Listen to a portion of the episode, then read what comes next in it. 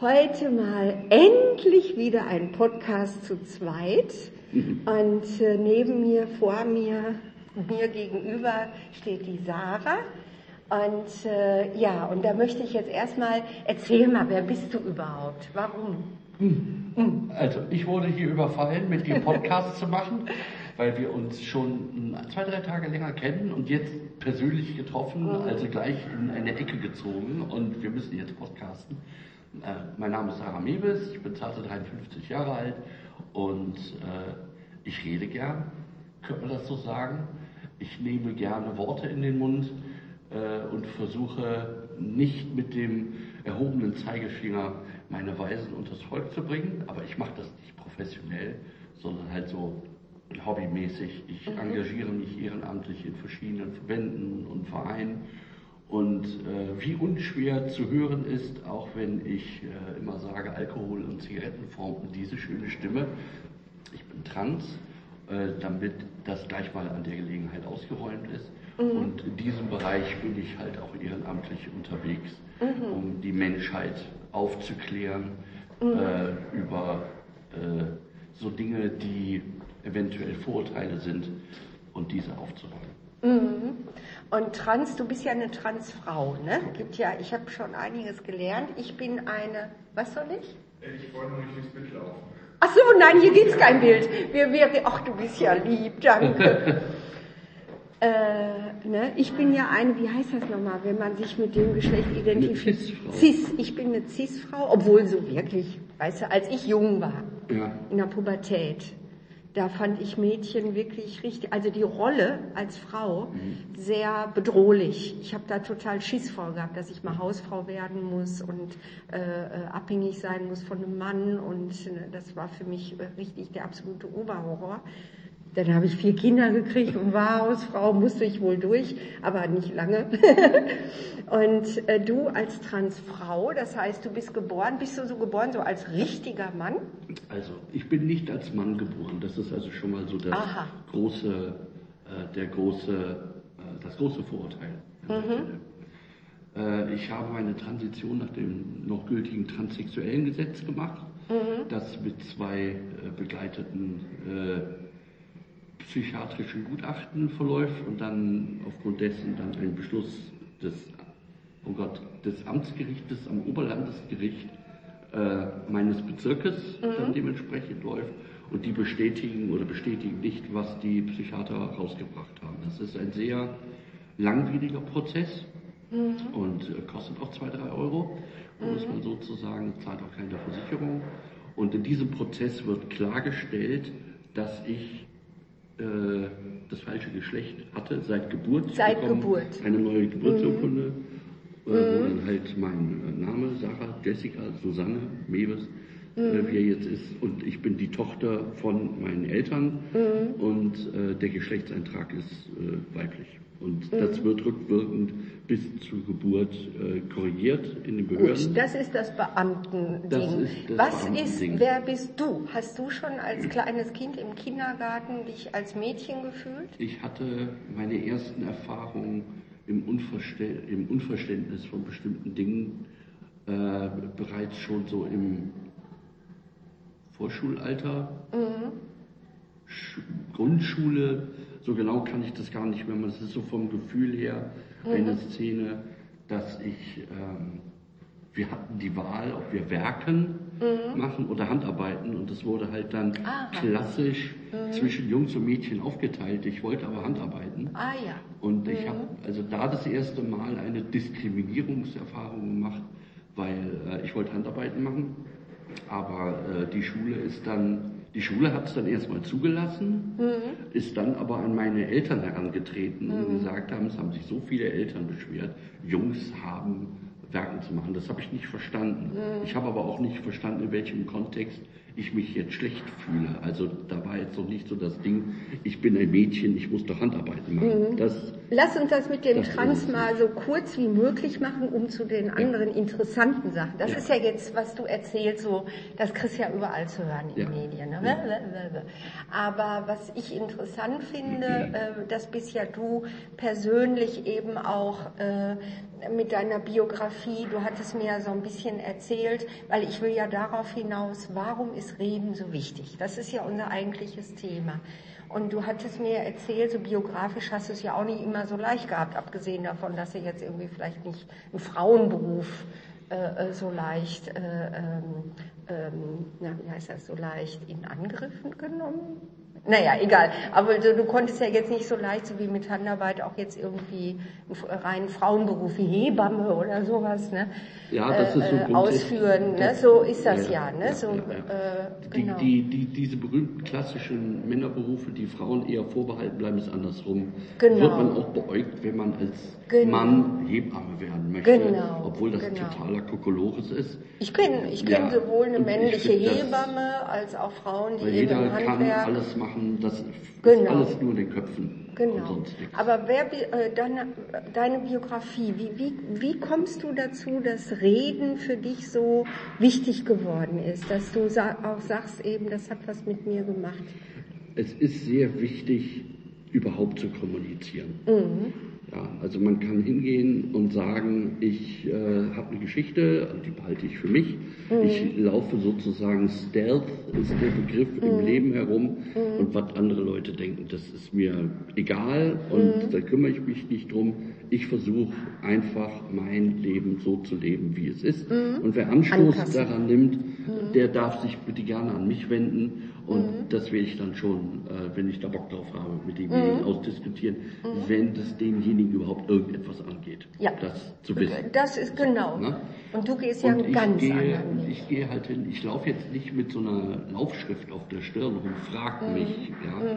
Aber wer mir eine Frage stellt, der bekommt Mhm. eine Antwort und muss natürlich mit dieser Antwort, wenn es nicht das Vorurteil des anderen bedient, dann auch klarkommen. Mhm. Weil das sind halt die Fakten, das sind meine Wahrheiten, die ich mir nicht ausgedacht habe, sondern ich bin ich, ich habe eine eigene subjektive Erfahrung und dementsprechend versuche ich diese halt auch der anderen Person klar zu machen, damit die versteht, wer bin ich, warum bin ich, was soll das und das versuche ich halt auch in meinen Reden die ich so halte und Vorträgen und Workshops rüberzubringen.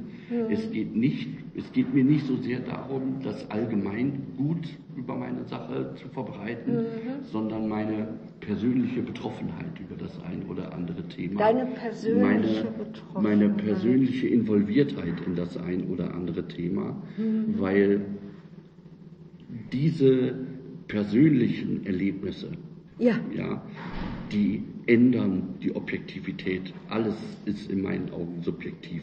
Ja. Weil die, die einen hätten jetzt beispielsweise das Ding, was damals in der Schule passiert ist, ja Gott ist so, das Leben geht weiter.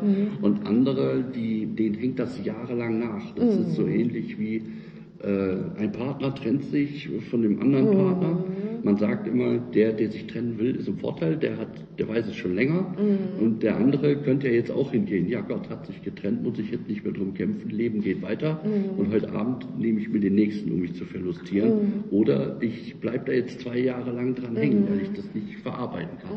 Also egal was passiert, es ist immer irgendwie was Subjektives dabei, das in diese Objektivität reinkommt. Und man kann sicherlich über viele Dinge objektiv reden, aber es kommt mehr bei den Leuten an, wenn man eine persönliche Betroffenheit mittransportiert. Was hat das und jenes und dies mit mir gemacht? okay. Aber wenn du jetzt eben äh, diesen Weg ja wählst, ne, öffentliches au rauszu ja, schreien ist jetzt übertrieben, aber auf jeden Fall ist öffentlich eben wirklich äh, laut zu machen, sagen wir mal so. Ähm, was macht das mit dir? Was, Oh, was, Empowerment pur. Also ich bekomme entsprechendes Feedback Mhm. dazu. Ne? Wie jetzt beispielsweise ein Feedback ist, dass du gesagt hast, lass uns mal einen Podcast machen. Mhm. Ja, Jetzt, wo ich dich ja. gerade hier habe, Ja, weil das genau. würde ich gerne hören. Das ist ein positives Feedback, auch so wie ich bin. Und eben, äh, du weißt ja vielleicht, ich coach ja Menschen mit seelischen Herausforderungen, mit Angststörungen, mit Depressionen, bla bla bla. Die würden das jetzt nicht machen. Okay. Die würden nicht jetzt öffentlich reden. Mhm. Äh, das ist ein irre langer Weg. Aber wenn sie überhaupt das auch in so einem äh, Coaching oder Therapie äh, aussprechen, wie es ihnen geht, aussprechen. Äh, ich, ich, ich kann mich nicht selbst lieben. Also was ich immer wieder höre, ist ja, dass meine Leute mir sagen, ne, ich kann mich einfach nicht wirklich selbst lieben. Und alleine schon das auszusprechen, führt schon ein mini kleines bisschen mehr zu Selbstliebe, auch wenn es noch so leise ist und nicht so laut wie bei dir. Absolut. Aber ich glaube, wenn man es so laut macht, also wirklich, ich sag nochmal, rausschreit, ja Ne? Und wie gesagt, also brauchen wir nicht drüber zu sprechen, aber du hast mir erzählt, deine Biografie war ja jetzt auch nicht so Mainstream, sondern da war ja viel drin. Was, wie du schon sagst, Zigaretten und Alkohol, du hast ja viel erlebt, ne? Du hast ja viel erlebt. und auch da. Ausgehen, ne? also was? Mit 51 hat man das eine oder andere ja, erlebt, hoffentlich. Ja, äh, ja aber, aber, nein. Aber ich wollte mal auf den Punkt Kommunikation ja. Zurückkommen. Mhm. Kommunikation bedeutet nicht, dass ich von denjenigen, die mir zuhören, erwarte, dass sie das genauso machen wie ich. Nein. Sondern so wie ja. du das eben gerade gesagt ja. hast, dass sie in einem vertrauten Kreis mit Menschen, die sie respektieren, denen sie vertrauen, mhm. dass sie da die Möglichkeit zu reden und wahrhaftig zu kommunizieren und zu sagen, es geht mir nicht gut, ich kann dies nicht, ich kann mhm. das nicht, ich habe hiervor Angst, ich will dieses nicht. Mhm. Das mhm. ist das A und O von ja. allem, sich ja. überhaupt irgendjemand zu öffnen, ja. um, da, um gehört zu werden, genau. um sichtbar zu sein. Weil viele Sachen, die ich in der Schule erlebt habe, wo mhm. ich gedacht habe, ja Gott, ne, Schüler untereinander, mhm. meine Fresse, ne, die, mhm. die, die, die schlagen sich mhm. und Pack schlägt sich, Pack verträgt sich, sowas wie Mobbing mhm. als Begriff, das, das haben wir überhaupt nicht wahrgenommen. Oder dass wir, wir haben Völkerball gespielt und der Leistungsanspruch, oh, am Ende übrig zu bleiben und gewonnen zu haben, war viel größer, als natürlich wird man von einem Ball getroffen. Und derjenige, der jetzt extra hart geworfen hat, das war ein Arschloch. So einfach ist das. Und dann wurde der dementsprechend auch tituliert. Ich war immer aus Feigheit die Letzte. Nicht, weil ich gewinnen wollte, sondern weil ich immer vor dem Ball weggelaufen bin, weil ja, ich ja Angst ist ja klar, ne? das ist Ich hatte panische Angst und dann war ich oft die Letzte. Ja, das war die. Ne? Und so sind Menschen halt unterschiedlich mm, mit genau. ihren Erfahrungen mm. und so ändern subjektive Erfahrungen die mm. Objektivitäten mm. ab. Und darüber, wenn man da einen Gesprächspartner darüber hat, dann kann das die eigene Sichtweise auf das ein oder andere verändern, weil so habe ich das noch gar nicht betrachtet. So habe ich das mm. überhaupt noch nicht wahrgenommen. Da muss ich mal, das nehme ich mal mit, da kaue ich ein bisschen was drauf rum. Mm. Und beim nächsten Mal ah, äh, genau. wir dann wieder weiter. Ne? Und bei den Toastmasters, wir sind ja heute hier auf dem Wettbewerb der Toastmasters, wo du auch Achtung, gleich Werbung, eine Rede, Achtung, Werbung, Achtung, Werbung äh, wo du ja auch gleich eine Rede ja, halten. Ach, du hältst keine. Heute, heute, ah, du bist einfach mal Gast. Bin Wie cool. Ach, du bist einfach entspannt. Ich bin Gut. einfach Ehrenamt. Super. Aber ich bekomme einen Preis verliehen. Ah einen Preis verliehen. Auf jeden Fall äh, eben irgendwie dieses, das eine, was du sagst, ist ja super, super wichtig. Ne? So, ob es jetzt im Coaching ist, ob es in der Selbsthilfegruppe ist, ob es eben einfach mit neuen Freunden ist, die man kennenlernt und die man eben wirklich irgendwie auch so aus, äh, die, die eben auch da, ne, darüber reden können wollen, was auch immer. Aber eben diese öffentliche Rede, wo man ja auch durchaus nicht unbedingt nur auf Applaus stößt, sondern eben vielleicht auch auf, was will die denn? Äh, findest du nicht, dass das unglaublich befreit? Nochmal anders als im Persönlichen, dass das irgendwie so, so wenn ich, wenn ich meine Workshops und Vorträge halte im üblichen Rahmen, dann bin ich immer mehrheitlich bei Leuten, die mir wohlgesonnen sind weil mhm. die sich alle mit diesem Thema mehr ja. oder weniger intensiv ja, beschäftigt haben und wollen halt einfach nochmal irgendwie einen Input dazu. Mhm. Wenn ich über das ein oder andere Thema bei den Toastmasters spreche, mhm. dann habe ich es mit einem sehr heterogenen Publikum zu tun, mhm. mit unterschiedlichen Lebensrealitäten, Vorurteilen und und und. Mhm. Und die eine, die einen Leute, die etwas progressiver vielleicht mit dem einen oder anderen umgehen. Die feiern mich dafür, dass ich mm. den Mut aufbringe, auf der Bühne mm. über mich und mein Dasein zu sprechen.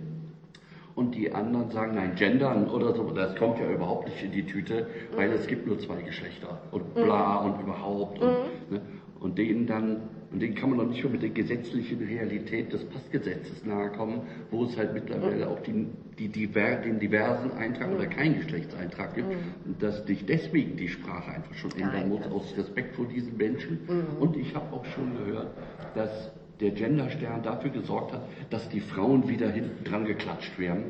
Weil das Innen kommt ja dann sogar nach den Diversen. Obwohl, ne? Und deswegen tue ich das nicht. Wir haben so lange für Frauenrechte gekämpft und jetzt kleben wir wieder hinten dran. Echt? Und ich, und ich, und da denke ich da manchmal, wenn man sich nur in seiner Blase aufhält, Mhm. dann kann man leicht abheben, weil man ständig Mhm. Ja. unterschiedlich positive Nachrichten bekommt. Ja.